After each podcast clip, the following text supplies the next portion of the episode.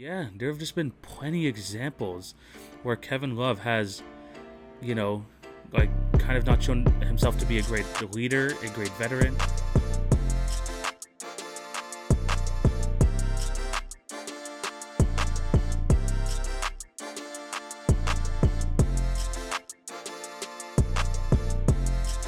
Hello and welcome to the Friday, April 30th edition of the TV on Basketball podcast with your host, TV. Hope you're all having a fantastic day today, and thank you for clicking on to watch or listen to today's episode. Before we start, I do have to plug my other platforms. Remember to follow at TV on Basketball on Twitter, Facebook, and Instagram for updates on the podcast and for other awesome content. If you're on YouTube, remember to like, share, and subscribe. That'd be highly appreciated. Just eclipsed 30 subscribers, so thank you guys so much for all your support. And for my podcast listeners, remember to subscribe, leave a review if you're on Apple, and if you're on Spotify, Anchor, or Podbean, just continue to support in any way you can. Download, follow, whatever it is you do on those platforms. I really do appreciate all the support you guys have been given. I have an awesome show for you today. I didn't do the Raptors breakdown last week, so instead of covering two games from the Raptors um, for the last five days, I'm going to include the Knicks game because I didn't talk about it in the Monday podcast. I'm also going to talk about the Kevin Love incident, um, who I think are going to be um, the five potential breakout playoff performers which is like ties into the top five Fridays, and also who will be better in five years, the Kings or the Wolves. So yeah, very action-packed episode. Again, thank you guys for all your support, and with my exam being today, by the time you guys are listening to this, or um, which would be later on in the afternoon, my final exam. I'm gonna focus more on the podcast, try to work on myself as well, and yeah, gonna try and provide the best content out there for you guys, especially with the playoffs coming. I do have guests lined up for the next couple weeks, so hopefully they come through and we can put on some great shows for you guys. But yeah, besides that, thank you guys for um, again for all the support, and let's get right into the first topic. And we're gonna start off with the Raptors breakdown. Didn't do it fr- Monday, so we will be covering three games today. The first game that happened, which I believe is last Saturday at this point, it was the matinee game. We have the Raps versus Knicks. The Raps lost 120 to 103. This game was very entertaining for three quarters, and then they and then the Raptors absolutely fell apart in the fourth quarter. Um, a big performance from Julius Randle again, another thirty point performance. Not thirty points, sorry. Uh, yeah, I think it was another thirty point performance. Yeah, thirty one point performance for Julius Randle, and an, RJ Barrett played absolutely phen- phenomenal in that fourth quarter, hitting the dagger with I believe a minute left to just completely sink the Raptors. Um, this game was, like I said, entertaining for three quarters. Um, only three guys really could score for the Raptors in this game. OG, Siakam, and Fred um, combined for near 80 um, for near 80 points. But besides that, no one else on the Raptors scored over 10. So it was basically a three man show. They didn't get much help anywhere else. I mean, Khem Birch was okay, 8.7 rebounds. Um, Van, um, Kyle Lowry struggled, 1 for 10 from the field, and Gary Trent off the bench, only 4 points, 2 for 8 just rough that um, those um, those three guys really had to carry the bulk of the scoring, and then no one could really step up. And the Raptors allowed the Knicks to score over 50% from the field, 56% to be exact, and over 50% from three, which was obviously a not good combination if you're trying to win a game in the NBA. So, rough game for the Raps there. Then we have the Raps versus the Cavs. Um, without context in this game, I did expect the Raps to win quite comfortably, which they did, 112 96. What I liked about this win is that the Cavs had a mini comeback at the end of that third quarter, going into the fourth, and the Raps were um, comfortably close this game out, mostly because of Malachi Flynn and what he did in that fourth quarter, scoring over 10 points, finishing with 18, 5, and 5. Players like Yuta Watanabe stepped up, Freddie Gillespie with six points in this one, Stanley Johnson hitting a clutch three, um, a big three at the beginning of that fourth quarter to kind of extend the lead for the Raptors. Those of players were the ones that stepped up in the fourth quarter, and um, it was just a really good performance from them. Khem Birch tied his career high, 14 points, six rebounds here. Um, Kyle Lowry struggled from the field once again, but 10 assists. And Siakam led the way in the game, 25 points, very consistent all night long. Um, Gary Trent uh, um, um, was injured that game. I think a lower left leg contusion. And like I said, I just expected the Raptors to win this um, based on the pure fact that Collin Sexton, their best player, was not playing. So, yeah, very comfortable win for the Raptors, and that kind of kept their playoff hopes alive. Now going into this next game, the Raps had to face the, Brooklyn Nets, who they did beat the week beforehand, um, quite comfortably too. Um, but now this is different. KD's back, and but the Raptors, you know, they stayed competitive for three quarters once again, very similar to the next game. And in terms of this game, it was just very impressive the way that they um, they were ha- able to handle Kevin Durant and Kyrie Irving for um, the first three quarters. I mean, Kyrie was struggling bad in this game. Nine points, three for three t- 13 shooting. Kevin Durant, 17 points, but I think majority of that came in the fourth quarter where he scored seven. And the only problem was that the rest of the Nets players played really well. I mean, Jeff Green led the way with 22, Shamet with 14, who struggled pretty badly in that in the game the week beforehand. Joe Harris with 16, Blake Griffin off the bench with 17 as well. And then freaking Mike James, EuroLeague star Mike James, um, brought over by the Brooklyn Nets. Um, played some big minutes there in that fourth quarter and was able to just slow down the game and absolutely just dissect the Raptors, finishing with 11 points and 8 assists. I mean, it was just a rough fourth quarter for the Raptors. Um, they actually had a lead going into the fourth, but they just completely fell apart. Khem Birch was dominating the boards, 13 points, um, 14 rebounds in this game. Lowry had a very good game as well, um, a very good bounce back game, 24 and 6. Um, Flynn also had his moments, 13 points in this one. Fred VanVleet struggled. Same thing with Pascal Siakam. I mean, Siakam, man, 10 points, 2 for 16 was absolutely horrible to watch. But yeah, um, rough week for um, rough game for the Toronto Raptors, and and it feels like just slowly but surely the playoff spot gets further and further. The Raptors right now are 12th. They are two games behind the Wizards, and the Wizards picked up a huge win against the Lakers yesterday. Um, the Raptors and Bulls feel like they're just slowly just like fading away from that. Maybe it's for the better. Maybe the Raptors get lucky, get a pretty high draft pick. And to be honest, the Wizards have just been really fun to watch over this past um, few weeks or so. So maybe in terms of just watchability, I think it's probably best that the Wizards actually get this opportunity. So yeah, Raptors run down. Um, hopefully the Raptors just like get lucky and maybe strike some gold in the lottery. But let's move on to this because there was an incident incident um, specifically in that Raps versus Cavs game, and it had to do around Kevin Love who thought um, there was an offensive foul on play, um, a play where the Toronto Raptors scored, and he was very frustrated very frustrated at the refs, and what the ev- the events that um, succeeded that was Kevin Love going to inbound the ball, the refs pass him the ball, and then Kevin Love just kind of just hits it away. I mean, like it's really hard to explain if you haven't seen it, but I'm assuming a lot of people have seen it. But he just just slaps the ball away, doesn't go um doesn't go in any direction of his teammates. The Raptors pick up the ball, kick it out to Malachi Flynn, who hits a three. So it's basically a five point swing there and it, it just looked really, really bad. And it went viral all over NBA Twitter. I mean, it was just a rough, rough clip to play, um, and it really um, kind of spoke volumes on kind of um, what Kevin, like how Kevin Love is feeling about his current situation.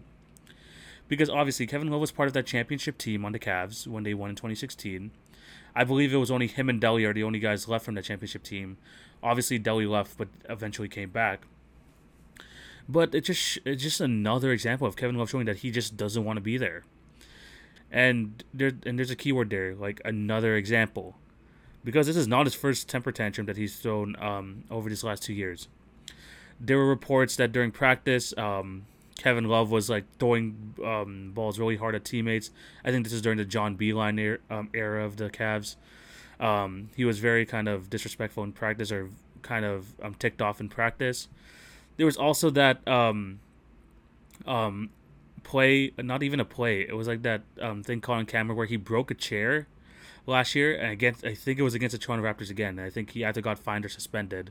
But yeah, there have just been plenty examples where Kevin Love has, you know, like kind of not shown himself to be a great leader, a great veteran, and it, just showing like just unprofessionalism and especially like that, like especially with like a young Cavs team, this is just not a good message you want to sh- um, share to this team. And he, and at this point, I think in this point in his career where he is far from his um prime self. Obviously, injuries has a lot to do with that, but when the Cavs are trying to embrace this youth movement, you know Garland, Sexton, um, Okoro, Jarrett Allen, and Kevin Love is just kind of contributing more bad to good to this team. And I think the Cavs do want to get rid of him. I think they really do. Um, the only problem is, is that he has two more years after this year of his contract, um, no option, and it's for a combined sixty mil a year. And obviously, you don't want to buy that out because that's just a lot of money to be buying someone out, especially with two years left on their deal. But I just do not see anyone trading for Kevin Love. Someone who is injury prone, someone's making 30 mil, 60 million dollars over the next two years after this season it is just not a desirable player to have. But I mean, his play. I mean, his play himself. Like, say if you sign him to like a less than ten million dollar deal, he could help out a lot of teams. Whether it's the Blazers, whether it's the Lakers, the Wizards, there's just a few teams I can name that can use his services. You know, probably better than what the Cavs are using right now. But it's that contract. It is that contract, and I mean, fair enough. Kevin Love got like got the bag. He 100% got the bag, and obviously, I don't want to count someone else's money, but he is definitely doing well for himself.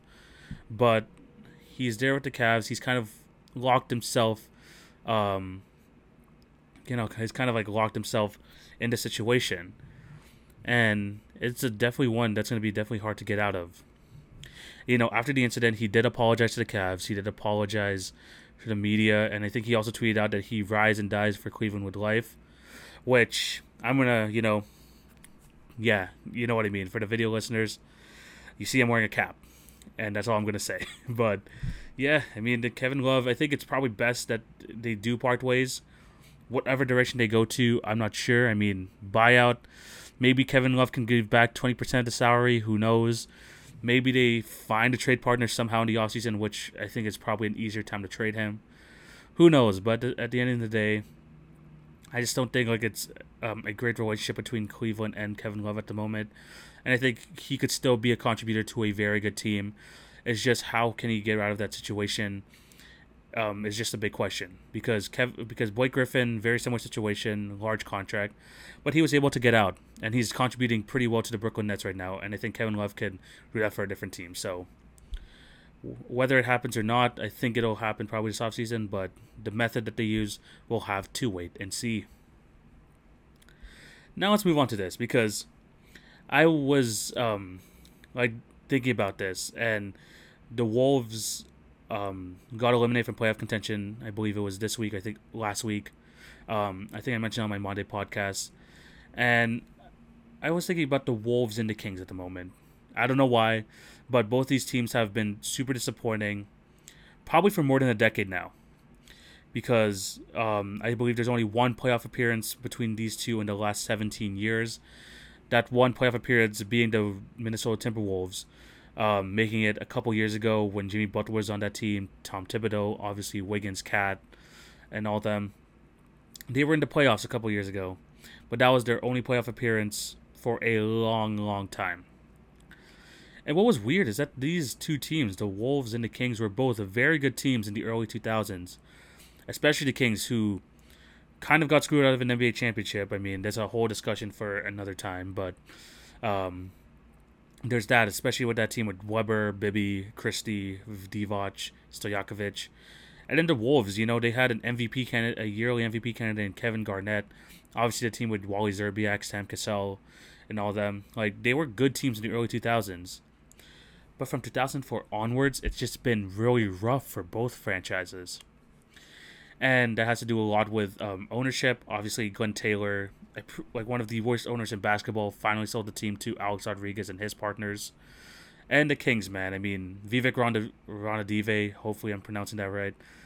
Um, very questionable owner as well. Was the guy who proposed the five on four defense and having one guy camp on the other side of the court which is a really weird thing, but yeah, I mean, it is what it is. But both teams have just not been good at all. And the thing is, right now, both teams have a nice young core on paper. You know, and both teams have had multiple high end draft picks. And if you look on paper with their current cores, they both look pretty solid going forward. But with their management, with their coaching, I just do not know if like if I trust them to like capitalize on this opportunity going forward. Especially because over these last 16 years, they have proven that they have not been able to do that. So I asked this question to myself If I had to bet which team would be better in the next five years, who would I go with? Let's look at both teams and kind of see where I would stand afterwards, and let me know down below what you guys would, who do you guys think are going to be better in five years, the Wolves or the Kings? Let's look at the Wolves situation at the moment, and at at the moment, I I could comfortably say this: I feel more comfortable about their current core compared to the Kings core, because right now, Anthony Edwards has shown lots of great flashes in his rookie season. Karl-Anthony Towns, top five NBA center. D'Angelo Russell came back from injury, but he's actually been playing really well coming off the bench. Whether that's a long term um, solution, I don't know because that is a lot of money to give to a bench player, but it is what it is. And you have players, you know, like Jarrett Culver, top five pick, Josh Okogie, pretty solid, Malik Beasley, who's a very good scorer. I mean, they have some pieces there going forward. And a big thing this year is that they are still one of the worst teams in basketball, and they could have another possible number one pick. To get someone maybe like a Jalen Suggs, a Jalen Green, um, Cade Cunningham, Evan Mobley, who knows? But this could be something that could be very beneficial to the Wolves' um, future plans. But here's my issue with this team and seeing how they're going to do in the next five years. The biggest question mark here is Karl-Anthony Towns. Because he signed that five year, I believe, $190 million contract a few years back, they have him locked up and they haven't taken advantage of the situation they've been given. This year, I think people expected them to maybe make a push for the play-in tournament, but they have been nowhere close. Obviously, due to injuries to D'Lo, Cat, they just haven't had a healthy roster. Obviously, the coaching change as well from Ryan Saunders to Chris Finch. A lot of just turnover this year. So, and especially with Cat and the way his year has gone, I think it's fair enough to kind of scrap this year. But Cat has three more years left on his deal. And the Wolves are going to have to turn around quickly if they do not want to have another.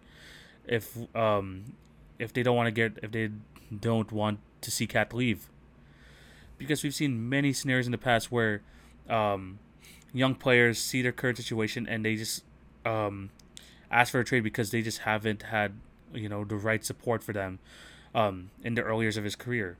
The most recent example being Anthony Davis, and I could see this um, being a similar situation with Towns if the Timberwolves don't turn around quickly. And from that um, perspective, I mean, say if does say if Cat does leave, maybe the next two to three years, in five years, we, they could be very well in the same exact position, um, trying to rebuild, trying to tank, and all that. And Towns is probably on a different on a contender.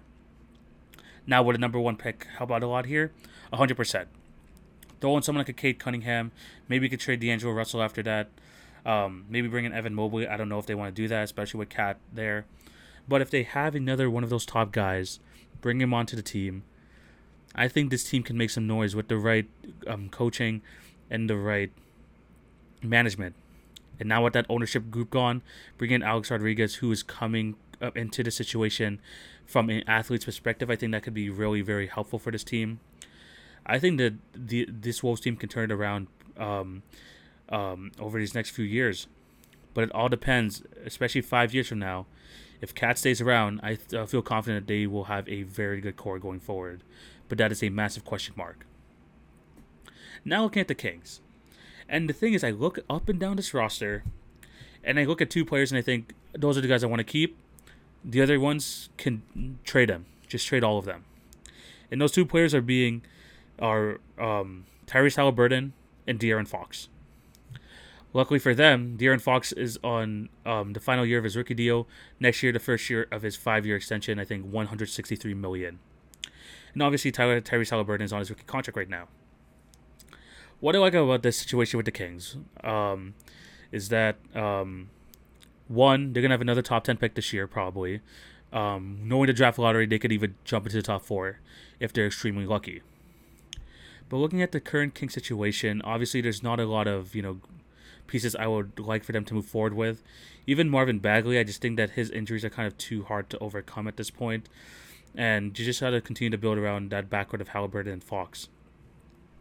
But what the Kings have a massive advantage with over the Wolves is being a potential free agent destination. And this is what I could see possibly happening in the next two to three years. You have Fox, you have Haliburton. That takes up about, let's say, just over 30 million of your salary. There's a hundred million um, else in the salary. You could use that to sign free agents, to trade for big time players. You have picks. And being in California, which is a massive, massive advantage here, can be a site for the next super team. I really do think that. I mean, the Brooklyn Nets, people were not a big fan of Brooklyn Nets. They traded everything to try and, and build something there with Garnett and Pierce, and that absolutely failed. Um, but they were still able, six years later, to pick up Kyrie, KD, and Harden, and Blake Griffin to a certain extent. But it's a big city, lots of cap space, and they were able to make moves that way. I can see that possibly happening with the Kings in the next few years because they already have a player there in De'Aaron Fox who is a, a future star, if not a star already, that players would like to play with. Haliburton, same thing. I mean, he's probably not going to reach that star level, but he is a solid, solid NBA player. And with the cap space, with the location, with the possibilities of people like being able to lure players to Sacramento, I think this could be an opportunity for the Kings where it may not be happening as organically as it can happen in Minnesota, but they are a potential free agent destination. Because compared to two cities, I mean Minnesota, snowy, um, in the near the north, very I think they're even more north more north than Toronto, um, funnily enough. And then the Kings, you know, Sacramento, California, and stuff like that. I mean, it is a potential destination for free agents or people who are looking to get traded. And these two um, situations, whether it's the Wolves happening organically, maybe they turn things around, or the Kings building it through like super team methods, I think there's a very you can make an argument for both these teams. So let me know what you guys think down below. What um, what team um, do you think will be better in five years? If I would say the Wolves just because they have the pieces already. But a lot of that fringes on Karl-Anthony Towns staying, and that is a massive question mark. But if you argue the Kings, I could definitely see that argument, especially like with, with the things I mentioned earlier, with already Fox and Haliburton that team. They have something they could build there, and obviously a top ten pick this year that could really help out their chances. I could see um, some good things happening there for the Kings.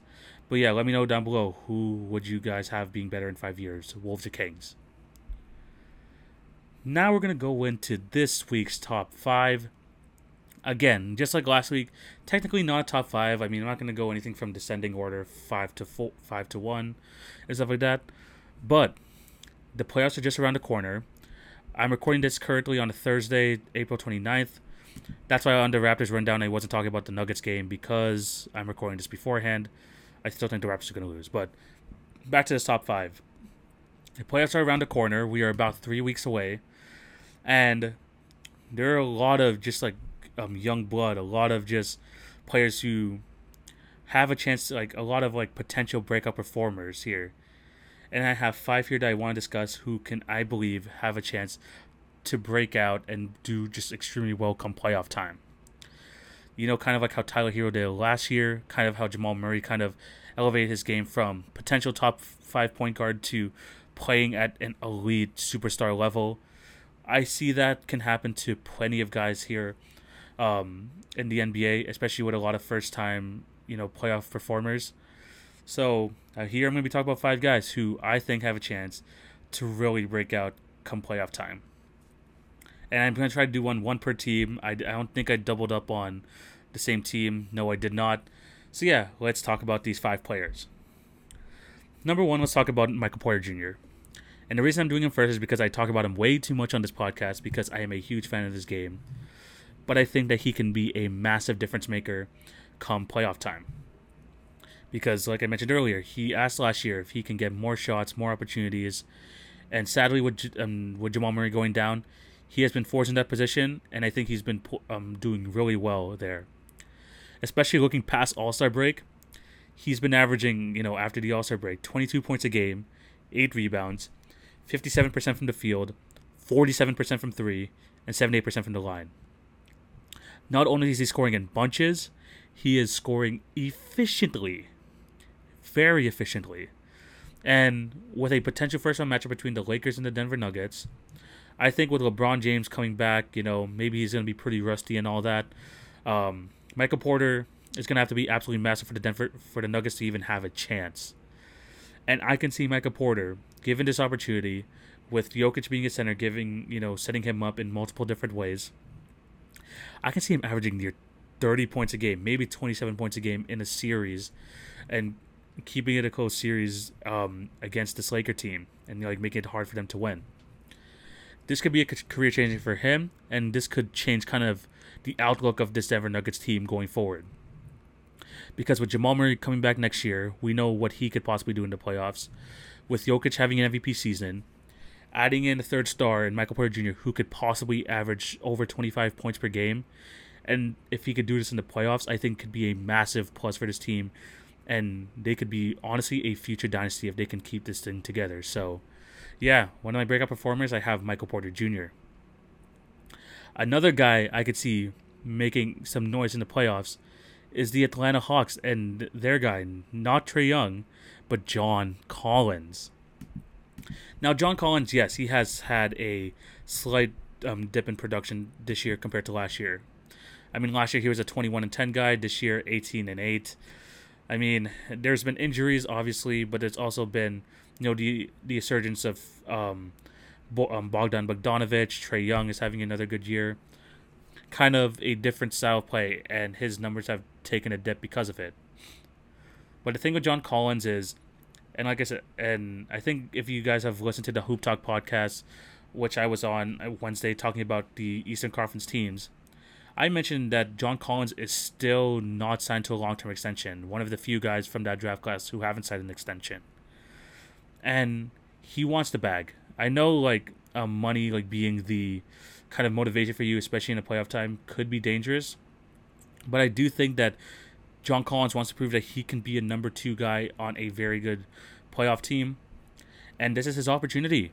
I um, the Hawks definitely going to need it, especially against um, possibly against a New York Knicks team who is having an awesome, who's getting an awesome year from Julius Randle, R.J. Barrett, and who have and who is one of the best defenses in basketball. They're going to be locking onto Trae Young a lot in that possible series, and someone's going to have to alleviate pressure off him. Um, and, Jan, and John Collins could be that guy. Like I mentioned earlier, he was averaging 21 and 10 last year, so we know that he has that ability to take his game to the next level. Now, if he could do this in the playoffs, I think the cat, the Hawks will be very comfortable giving him the money, um, near max money come this offseason. But it's like, it depends on how motivated he is. And I know he has that in him. He's a good two point shooter, very athletic, very good lob threat, solid rebounder. I think he could be a very important piece um, to this Hawks team going into the playoffs. And maybe he could even take his game to the next level and really um, help this team possibly get out the first round it's going to be a tough task, but John Collins is going to need help to just step up in order for this team to be successful. The next guy I do want to talk about is a guy on the Celtics, and you may think you may look at the stats and be like, "Hmm, how could this guy be a breakout player for former?" I mean, he is not even averaging over. He's not even averaging ten points a game. He just doesn't seem like a guy who's going to make much of an impact. But if you don't know Payton Pritchard of the Boston Celtics, um, one, congratulations on him for signing that deal with Nike, but two, he has been a good bench piece for him, for the for the Celtics, especially in scenarios where Kevin Kemba Walker has been in and out the lineup due to injury. Payton Pritchard has been one of their bright spots coming off that bench. And I know eight points per game, 2.3 rebounds, two assists is nothing too impressive. But what I like about this guy is that he doesn't play like a rookie. He's smart. He can hit the three ball. He's not afraid to go into the paint. And for a very bad Celtics bench, he has been one of their bright spots. Now, Kemba Walker is going to get a majority of the minutes in the in the playoffs, obviously, um, like he did against the Raptors, like he did against the um, I forgot who he played in the first round last year, but um, yeah, he was a big part of that. I think they were facing the the 76ers, and with Evan Fournier struggling, with Marcus Smart kind of been up and down, I could see Payton Pritchard taking this opportunity and getting some big moments in the playoffs, especially in a in a possible matchup versus the Bucks. I could see him being a low key X factor for them. Now, is he going to be averaging 20 points a game? No, I don't see that. But possibly maybe 11, 12 points a game, hitting key shots late in games. Someone who's just fearless, someone who can just bring that energy off the bench is super helpful for a Celtics team who, at times, just do not play with enough heart. And I think Payton Pritchard could bring that to them off the bench. And I think that he could be a key playoff con- contributor um, come a couple weeks from now. Now, is that a lot to ask for someone who's a rookie? Yes. But I think that he kind of has that Tyler Herro kind of not swagger, but just kind of that like confidence about him where I think he's just not afraid of the big moment, and I think that he um, can be just a good contributor for them in those um, key moments. Next player I want to talk about is DeJounte Murray. Now, I think at the moment um, he is kind of just outside the top 10 in terms of point guard play. Obviously, this season only averaging 15.7 rebounds and 5 assists. But as of late, he's been av- having absolutely phenomenal um, performances. I think multiple triple doubles for Dejounte Murray as well, um, helping the um, helping the Spurs maintain um, their their playing spot at the moment. I mean, the last two games, 22 points a game, 22 points, 10 rebounds, 11 assists, in that loss to Miami. But in that big win versus the Wizards, 25, 17, and 5. And I know his stats don't jump out at you 15, 7, and 5. But for some reason in my head, I can I feel like this guy could be a Jrue Holiday type player um, in his career. The ultimate Swiss Army knife in the playoffs. A big guard, one of the best defending guards in basketball. Someone who can who's okay at the three ball, 35%, um, who can rebound, who can assist, um, can just do a bit of everything. And I think that he, he is someone that could be very um, important to the Spurs come playoff time. Because, like I mentioned with John Collins earlier, a lot of eyes are going to be on DeMar DeRozan as their number one scoring option.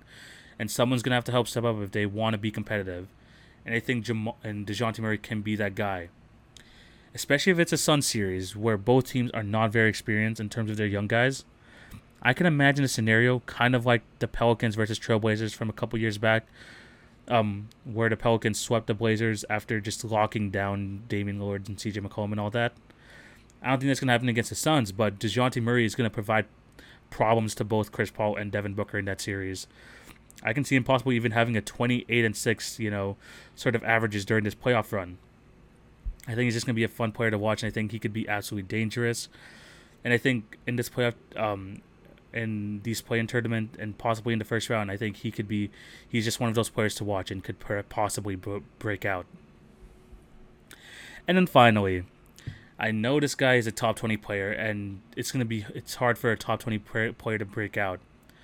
But Devin Booker, the Suns have clinched a playoff spot.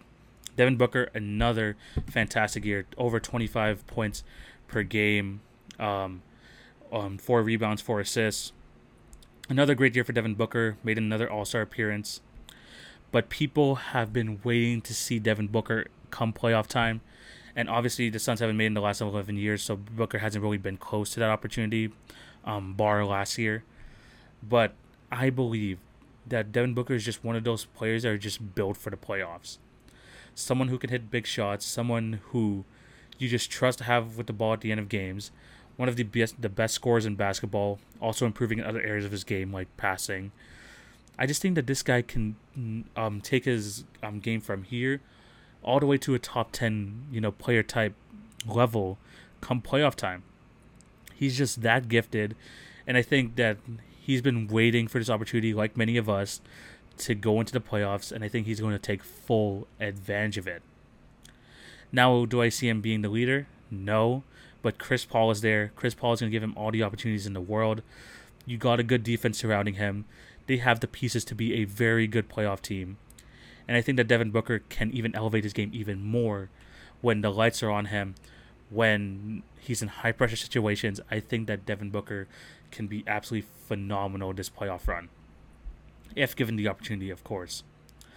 Um, either way, in the first round, he might have to go up against you know Damian Lillard and the Blazers, maybe the Grizzlies, maybe even a team like um, this. Actually, the, um, maybe the Spurs or the Warriors, depending if they get the number one seed.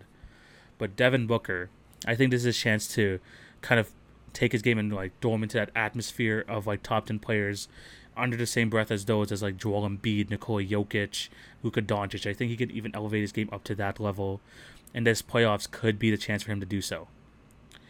He, the Suns are going to be one of those teams to watch in the playoffs. Obviously, being one of the best teams in basketball in the regular season, to see how they're going to do come playoff time. But Devin Booker, he is the one guy who I think is going to kind of take take the NBA world by storm and play even better than what he has shown over these past few years. So yeah, those are my five potential breakout playoff performers. Let me know if I missed anyone. Who do you guys think? Do you agree or disagree? Let me know below. Um, also DM me. I'll, I'm willing to talk some basketball and discuss these with you guys. Some other news and notes to end today's podcast. Um, Marcus Smart has been suspended um, because for directing a th- um, directing threatening language at a ref. Um, this actually ties into another thing in my news and notes. Um, yeah, this this just I don't know. It's a bad luck. I mean, maybe it's a reputation thing for Marcus Smart as well, but yeah, did that really deserve a suspension? I'm not sure. I haven't even really looked at the video, to be um, completely honest. Um, but yeah, we'll have to wait and see. Um, speaking of clinching, um, the 76ers um, clinched the playoff spot this week. I mentioned the Suns did, and also the um, the Nets. So the top two seeds in both conferences both all clinch. Let's just see how they're going to do come playoff time. John Wall will miss the remainder of the season due to a hamstring injury. Um, honestly, it didn't seem too serious, but with the way the Rockets are going, trying to get the number one overall pick, they're probably just doing the same thing that the Thunder are doing with um, Al Horford, except they at least have some sort of injury to tie into that. So, yeah, I don't know what his future there is in Houston. Um, it really looked like they did lose that trade for Russell Westbrook, but it is what it is. Um, John Wall had his moments in the regular season, but um, the Rockets feel like they're just trying to lose, so it is what it is. Um, let's see if they can get the number one pick, though. And speaking of the, um, this ties into the Marcus Smart thing. Um, maybe not that point in particular, but it just made me think of this thing that happened in Wisconsin, where um, they actually they actually are voting, and I think the vote passed, where harassing and assaulting refs will be called as a misdemeanor. And I think this will just feed into, and I wanted to talk about this quickly because the refs have been power hungry a lot this year when it comes to throwing out players, technicals, you know, dictating the game the way it is. And a lot of fans, a lot of pundits have been criticizing them for that. And I seen this TikTok where um, this guy became a soccer slash football referee um, to try and like build his, um, kind of build his character, like not caring what people think. And what this is doing is making it so the refs um, kind of like may use their power for bad. And if they um, deem um, a situation kind of as something as harassing or assaulting, this can get an NBA player some jail time. And this is just not a good idea, in my opinion. And I think this could be extremely rough for um, for one the players. And I think this is just not a good look on the refs, especially because there have been some crazy um, calls that the refs have made that have been horrible. I obviously talked about the techs, the ejection, stuff like that. The refs already have a bad rep right now, and I think this will just continue to, you know, put a spotlight on them and just have more hate. And I think this could possibly be a really bad idea. So, yeah, let me think down below. Am I blowing this thing out of proportion, or do you think it's gonna kind of make the situation worse? I think this is where we're going to today's episode. Thank you guys for watching or listening. Remember to show love on all the podcast channels. Like, share, and subscribe if you're on YouTube. And remember to follow at TV on Basketball on Twitter, Facebook, and Instagram for some awesome content. Next week, I, ha- I plan to have a guest on for next Friday's podcast, and also for a lot during the month of May because of a lot of things that are happening in the NBA. So hopefully, we can get that done. Again, thank you guys for all the support on the podcast um, and all the support on the Instagram page, which have which has actually been doing really well lately. So I want to thank you for all that. Um, hope you have a fantastic day. TV signing out. Take it easy, guys. Peace.